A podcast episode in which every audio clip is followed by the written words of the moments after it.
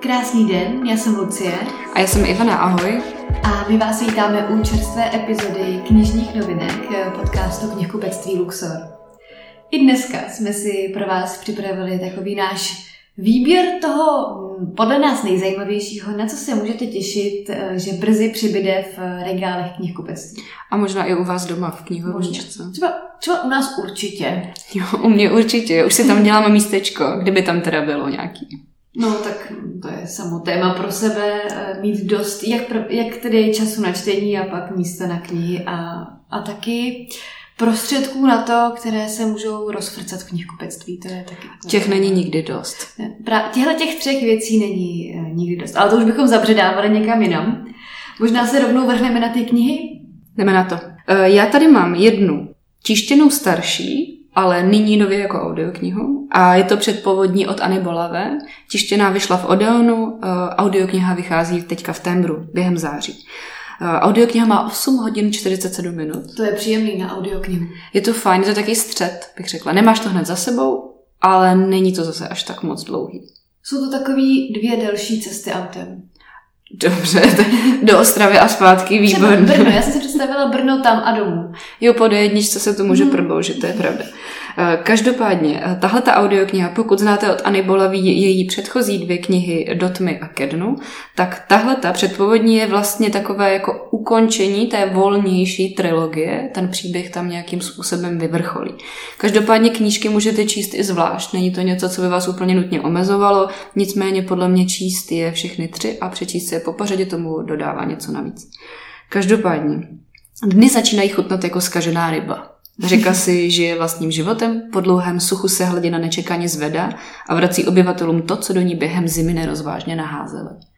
Já si myslím, že tyhle ty dvě věty uh, už ti jako dají takovou ochutnávku toho, jaká ta kniha bude, protože Anna Bolavá píše opravdu uměleckou veletry. Nicméně uh, hraje si s obrazy, hraje si se slovy, místa má je ten text melancholický, ale je i nabitý dějem. Má celý takovou zvláštní atmosféru, místa má je to až fantaskní. A to spojení s vodou, Eh, to stoupání té hladiny, vlny, mm-hmm. ryby a to propojení je tam hrozně cítit, ještě víc než těch předchozích dvou. Za mě uh, skvělý tip, mně se ta kniha strašně moc líbila, stejně jako její předchozí dva romány a myslím si, že pokud máte rádi českou prózu, tak tohle je opravdu kvalitní věc, po který sáhnout. To je pravda. Jsem zvědavá s čím a jestli tady s něčím Anna Bolavá přijde i do budoucna. To bych se ráda zeptala. Třeba v Odeonu Jindřicha. Eh, já tady mám lehčí žánr a mám tady novou knihu eh, české mladé autorky Markéty Lukáškové. Eh, já Markétiny knihy sleduju od chvíle, co začala publikovat. Za mě je to takový střed, nějak zásadně mě to nikdy nenadchlo, ani to nebyl nějaký zásadnější průšvih. Ty knihy jsou zábavné, jsou velmi jednoduše napsané, Myslím si, že Marketiny knihy jsou perfektní oddychovkou nebo třeba čtením na dovolenou, pokud eh, si chcete nad nějakým třeba vztahovým tématem zameditovat, tak je to moc fajn. A Anotace té nové knihy, která vychází v těchto dnech, kdy to posloucháte, mě navnadila. Ta kniha se jmenuje Majonéza k snídani, což je docela zábavný název. A hlavní hrdinkou té knihy je Emma, Eh, která má problém s emocemi a s jejich vyjadřováním a procitováním. A je takovým tím typem člověka, který si ve vztazích dodržuje eh, odstup a nadhled a do něčeho nechce se moc jako položit. Ale začnou jí ty vztahy a ta láska zajímat a chce je začít jako analyzovat a dozvědět se, jak to vlastně funguje proč třeba její rodiče spolu nezůstali, proč ta jejich láska nevydržela a proč naopak eh, babička s dědou, jejich vztah eh, asi jako láska úplně nevypadá, pořád, eh, pořád drží a proč její kamarád si nechce přiznat, že jeho srdce ho táhne někam jinam, než kam směřuje aktivně, tak se rozhodne pro experiment vztahový. Takže já pro tu knihu poběžím. Tohle mě zajímá jak to Emma se svou první láskou vyřeší a jak ten experiment bude vypadat. No, vztahy téma na uh, nekonečně. To se asi nedá vyčerpat. Nedá. Nicméně nikdy nás to nepřestane bavit. Číst. V minulé knize uh, mám pocit, že to byla ta minulá, uh, byla poměrně, byla poměrně liknavá redakční úprava, protože jsem tam našla docela dost nesrovnalostí a chyb. Tak to byla že... panda v nesnázích, tuším. To byla ta poslední. Je to možný, on To byl losos v kaluži. neříkají, takže těžko. Losos v kaloži, eh, panda v nesnázích a ještě byla jedna, Ta na o Česku kterou si... o, tom, o těch devadesátkových. Vlaštovka v bublině. Jo. Byla ještě. A Upřímně ty názvy jsou pro mě tak ne, nic neříkající, že nedokážu vlastně asi zařadit, eh, který k čemu patří. Ale majonéza k snídani mi připadá docela fajn název. Je vtipný. Ano, ten je originální, originální, baví mě ten název. A nalákal mě. Tak já zase skočím k něčemu trošičku eh, těžšímu a bude to titul Tiché jaro od Rachel Carsonové. Eh, Vychází v hostu v září. Eh, Je to kniha, která náleží do té edice Klimax, eh, to je v celku nová edice hostu, já ji moc fandím. Eh, Můžete si ji spojit i vizuálně, protože knihy, které v této edici vychází, tak mají jednotné obálky, nebo aspoň do určité míry. Ta obálka... paperbacky, že? Jsou to paperbacky a je to vlastně uhlopříčně rozdělená obálka, to znamená, jsou tam dvě uhlopříčky, takže vám tam vzniknou také jako čtyři, taká čtyři pole a jsou jako různě barevně laděné. Já myslím, že většina z vás si vybaví Beton a hlínu od Viktorie Hanišový, vlastně rozhovory o šetrnosti ve městě. Ta byla taková zeleno-modrá, Potom v téhle edici vyšel, vyšla neobyvatelné země od Davida Volese Velse a ta je taková červeno-žlutá. Takže tahle ta další, eh, náležící do té edice Tiché jaro, tak je eh, kniha autorky, bioložky Rachel Carsonové a v anotaci se dozvíme, že to jako je víc než jenom studie o nějakých jako dopadech vlastně chemie na životní prostředí, ať už jde o různé práškování polí, o agroprůmysl, o jako to, co používáme třeba v domácnostech nebo eh, při zpracování jako textilí a tak dál. Ale každopádně taky to je nějaká zpráva o to, o co přicházíme, zpráva a nějaká jako snaha eh, zažehnout eh, vlastně zájem lidí o, o tyhle ty věci. Eh, Do té edice Klimax to tímhle sedí a já myslím, že netřeba to nějak zvlášť představovat. Mhm. Mrkněte na web a doporučuji. Máš pravdu, ty knihy vypadají naprosto fantastické, taky si je už pomalu sbírám. Ještě jsem je teda nečetla, ale sbírám si je tamhle v knihovně, že jako na ně přijde určitě řada. Já jsem si jako další položky na seznamu tyto knihy, mi teď přibydou do knihovny, uh, poznamenala dvě nová vydání, uh, řekněme, klasických knih, ale jsou to uh, klasiky novodobější a klasiky, které, kdyby se mě třeba nějaký maturant zeptal, co si má dát do, své, do svého seznamu maturitní četby, aby ho to zároveň bavilo, obohatilo, nebyla to nuda, tak přesně tyhle ty knihy tam patří. A jedna z nich je uh, Norské dřevo, uh, Haruki Murakamiho, vyjde to v Odeonu nově po x letech. No to bylo kompletně rozebraný, podle mě všechny ty předchozí. Většina, už většina Murakamihových, ale ono to je takové to opravdu staré vydání, které bude třeba 10 a víc let, uh, ještě když vlastně obálky Odeonu vypadaly úplně jinak. Oni ty Murakamiho obálky jsou specifické v Odeonu, ale tohle je opravdu ještě jako Já si přesně school. pamatuju, mám jí doma v knihovničce, je mýho kamaráda, který mu si ji nikdy nevrátila. No, tak mu můžeš koupit novou, aspoň, pokud jste ještě kamarádi. Jsme, ale tím by se mohl náš vztah jakoby oprášit a osvěžit. No, Norský dřevo eh, je za mě teda eh, jako fantastický, úžasný dílo, který jsem mě, když jsem ho eh, poprvé, jsem to poprvé poslouchala jako audioknihu, obrovsky dotklo tou, tou svojí jako citlivostí a niterností a bylo to pro mě jedno z prvních setkání s japonskou literaturou. Bylo mi asi 20 a byl to opravdu obrovský zážitek tohleto. Tak to vám moc doporučuji, pokud náhodou ještě jste Murakamiho neobjevili a nezařadili do eh, svý knihovny, tak doporučuji začít norským dřevem nebo bezbarvým cukru Tazaky a jeho lety putování ty knihy jsou si velmi podobné.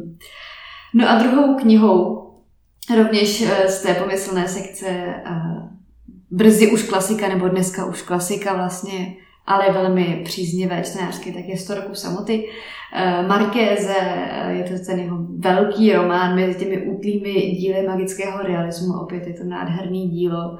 Pro mě to bylo jedno z formujících děl, eh, který mě poštoupilo na tu cestu. Literatura je velká věc a věnuj se jí, takže obě tyhle ty díla teď na podzim vychází znovu a znovu do knihkupectví a, a stojí za to si je pořídit. Já jsem 100 roků samoty četla už na střední, protože uh, můj učitel češtiny Kuba Hecht věděl, že to je titul, který nám má zařadit na povinnou četbu. Moudrý to muž. Moudrý to muž a do dneska z jeho typu jako čerpám a myslím, že mě hodně povzbudil k tomu, abych četla, aby mě to mhm. bavilo, protože mi dokázal doporučit spoustu, spoustu knih, které přesně na seznamu povinný četby mě úplně nenadchly. A když jsem si přečetla 100 roků samoty, tak jsem jako věděla, že to je něco, co chci ještě v budoucnu chci přečíst znova a chci číst něco podobného a víc. Mm. A je to fakt skvělý a musím říct, že z roku samotně mě strašně bavilo, do dneška si pamatuju uh, tu jako fakt jako fantaskní uh, magickou atmosféru a hrozně se mi líbil ten rodinný strom, co tam je uh, na začátku nebo na konci mm. přiložený, protože se všichni jmenují Aureliano anebo Armando. Samozřejmě, Latinská Amerika.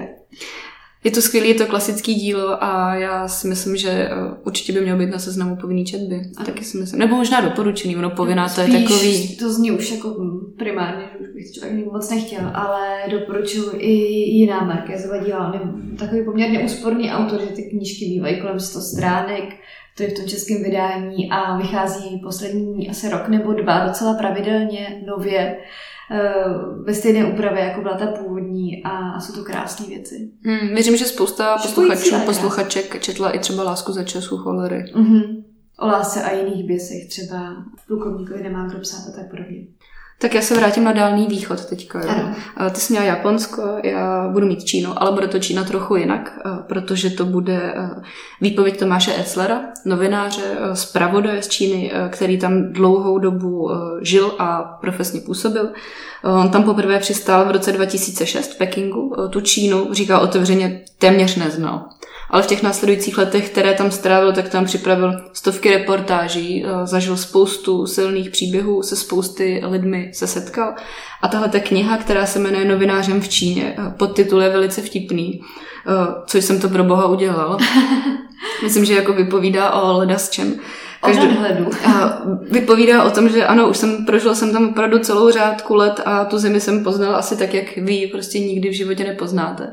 A je to podle mě skvělý, když člověk eh, s podobným zázemím, který máme my, s nějakou novinářskou profesní historií, tudíž můžeš věřit v nějakou jeho integritu, osobní profesní, tak ti dává vlastně zprávu o tom, jak to v téhle zemi vypadá. Protože samozřejmě, zvlášť v případě Číny, Spoustu toho nevíme, spoustu toho je nějakým způsobem uh, dezinterpretovaný a myslím si, že tahle kniha by uh, mohla řadě lidí rozšířit obzory a povol, dovolit udělat si nějaký jako komplexnější obrázek o tyhle komplikované zemi a komplikované mm. situaci. Takže každopádně novinářem v Číně vychází ve Vyšehradu během září. Ta je na mém listu, toto přibyde. Mým dalším typem je kniha, kterou já jsem poměrně čerstvě dočetla a nemůžu se odpustit vám ji tady eh, nedoporučit, protože um, na rozdíl od jiných skvělých knih, které jsem v poslední době četla, tak tahle ta uh, se netěšila příliš pozornosti, minimálně v tom online světě. Mám pocit, že se mi nikde jinde neviděla a připadá mi to veliká škoda, protože je vynikající a, a měli byste si ji přečíst.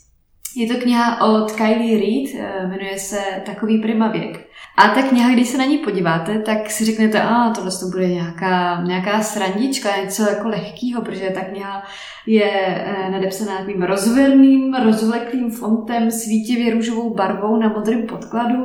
Jmenuje se Takový prima věk, takže si řeknete, no, tak to bude o nějakých teenagerských hrádkách a, a ono jako na první pohled je. No ono to fakt přesně takhle to působí. Že jo? Jak to, jo, úplně a, jak to popisuješ, můžu podepsat. A když eh, jsem právě na tím tak uvažovala, jsem říkala, že co to v tom hostu, kde ta kniha vyšla, co to pro boha udělali, proč, proč to ty knize To je nějaká chyba, ne? To, to úplně dezinterpretujou vlastně to, co ta kniha uvnitř skrývá. A našla jsem si originální obálku a zjistila jsem, že to je ta originální obálka, že hostí jenom přejal.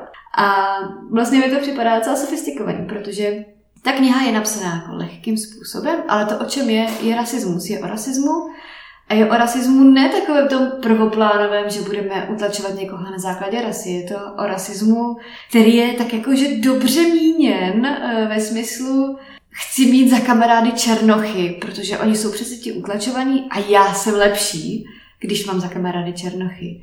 Nebo já chci zaměstnávat černošku, protože já jí dám práci a já jí naučím uh, spoustu věcí, já jí zasvětím do toho svého lepšího života a to ze mě dělá lepšího člověka.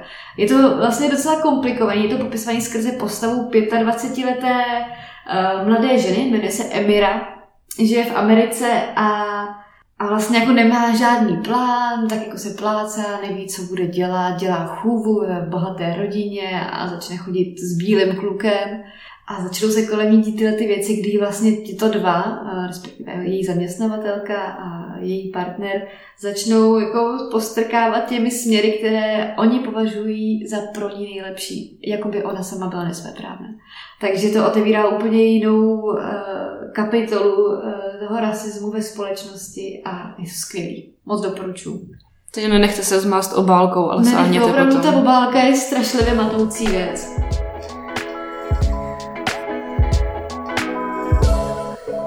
Já tady mám uh, poslední dva typy za sebe.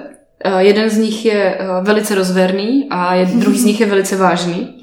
Já začnu tím vážným. Uh, je to Stačilo jen říct Jáchymov od Ani Strnadový, což vyjde v září v Argu. Uh, je to kniha, která vypráví příběh Miroslava Hampla ve jezdně z uranových dolů v 50. letech, v minulém století už který byl v Jáchymově jako bývalý student z baťových závodů na roční povinné praxi a pomohl politickému vězni na svobodu a sám se stal vězněm. Tenhle ten titul je pro toho, kdo má rád historii, pro toho čtenáře čtenářku, má rád a zvládá ty těžké příběhy, skutečné osudy lidí a u toho se rád něco dozví o tom, jak to bylo. Myslím si, že to je super. Já osobně takovýhle knihy ráda čtu a tyhle ty poselství by uh, měly přetrvat. Je to unikátní v tom, že to je výpověď uh, skutečného člověka. A já k tomu mám blízko, protože pocházím vlastně z okolí z regionu a tu věž smrti jsme měli v podstatě na dohled z paneláku, takže je to něco, co se nás dotýká a mělo dotýkat. Takže typ stačilo jen říct Jáchymov. Tak dobře, já navážu. Já tady mám na svém seznamu autory, uh, autory, teď jsem maličko jako zmatená, jak s tím mám jazykově nakládat. Uh, Červená propiska. Červená propiska, no já si nejsem myslela, jestli už čeština uh, jako kodifikovala nějaký opravdu správný způsob, jak zacházet s nebinárními lidmi, hmm. co se týče zájmen a, a co se týče skloňování adjektiv, protože jsem pořád trošku zmatená. Je to velice triky. Když tak mi to promiňte, já se budu opravdu snažit. Jde o autora Aquake Emezi, vychází v hostu, už je venku jejich první kniha, která se jmenuje Zřídlo. Já jsem ji rozečetla, byla na mě nějakým způsobem trochu komplikovaná a nesedla mi úplně do nále, takže já ji mám jakože rozečtenou, ale odloženou na nějakou pozdější dobu. Ta nová kniha se jmenuje Mazel a recenze o ní mluví jako o strhující a důležité knize, která nemohla být lépe načasována pro zápas naší společnosti s vlastními nestvůrami. Abych vás malinko uvedla do kontextu, tak Aquake Emezi jsou autorem pocházejícím z Nigérie, věnují se psaní, performacím a videoartu a zabývají se černožskou spiritualitou a vlastními prožitky, které prožívají a prožívali v rámci toho, že jde o transgender nebinárního autora, což zejména v prostředí Nigérie asi nutně musí být poměrně komplikované. Ten román by měl být o hledání vlastní identity a pravdy, překračující, překračující žánry, pardon, v nějakém smyšleném městě Lusil, nebo teď snad, snad jsem neurazila město Lusil, které možná existuje, ale tak jestli je smyšlené. anotace vzhledem tomu, že v něm měly a neměly být různé stvůry, tak asi bude. A Tímto to se omlouváme smyšlenému městu a Já bych to město radši už nechala být a, a ta kniha uh, asi teda podle mě, co, co z ní vyvěrá, je to, že uh, autor popisuje to, jaké nestvůry jsou vlastně mezi námi ve společnosti. Uh, přijetí, nepřijetí uh, sebe i ostatních. Takže tohle si myslím, že bude velmi zajímavým kouskem. Já ti řeknu ten rozverný můj typ tady nakonec. Jo. Ten rozverný typ je z nakladatelství Kosmopolis. Je to uh, Chata ve Švýcarsku od uh, Julie Keplinové. A všichni určitě znáte, protože to je prostě místo a dobrůdka. Jo, to je kombinace těchto názvů. A je to hm, kavárna v Kodani, pekárna v Brooklynu, čajovna v Tokiu, hotýlek na Islandu, cukrárna v Paříži a pláž v Chorvatsku. A to je možná, myslím, všechno. Uh, tahle ta současná chata ve Švýcarsku uh, je spojená s horkou čokoládou. Takže sice to jako může se zdát, že to není úplně typ na září, ale spíš třeba listopad, prosinec, jo, nebo tak. Tak si myslím, že to vůbec nevadí. Tohle je taková oddychovka. Uh, přiznám se, že já jsem přečetla akorát pekárnu v Brooklynu. Mm-hmm. Zhodnotila jsem to jako romanták, který je ale řekla bych docela jako chytrý, ne až tak hodně klišoidní, i když ta kliše máme rádi v těchto titulech. Ne až tak hodně. Vlastně mi to přišlo docela fajn, i když já prostě čtenář těchto titulů, tohohle žánru nejsem, tak si myslím, že to vlastně eh, bylo dobrý. A řekla bych, že popularita těchto těch titulů eh, svědčí o tom, že to svoji čtenářskou skupinu má a nedivím se tomu. No. Obálka je krásná. Ano, dělají Katka Brabcová vždy a, a ty jsou moc povedené. Myslím si, že obálka možná je jednou z nejsilnějších věcí téhle série. Určitě. Což nemyslím některá dehonestočně, ale ty, ty knihy jsou krásné. Jsou rozpoznatelný. Ten ano. název a ta obálka je po každý hodně podobná. Ty už víš, co tě na tom bavilo a víš, že si potom chceš sáhnout hmm. znovu. Víš, co dostaneš. Víš, co dostaneš, víš, co kupuješ. Přesně tak. Ale pravda je, že tyhle ty všechny tituly, vím, že jsou úspěšné, vím, že jsou kupované a tudíž je vidět, že to, co tam čtenáři dostávají, jako stojí za to. Je chutná. To jsme to zakončili uh, hezky, hezky pozitivní k duchu. Září zdá se, bude velmi plodné. Jistě. Literárně, knižně, těšíme se na něj. Ale já jsem si docela jistá, můj pejsek tady to mručí. Mručí, jakože je to pravda. Uh, jsem si jistá, že potom skvělém září přijde ještě nadupanější a napěchovanější říjen. No tak my se na vás budeme těšit zase u další epizody, už říjnové. Tak se mějte krásně. Mějte se hezky. Ahoj.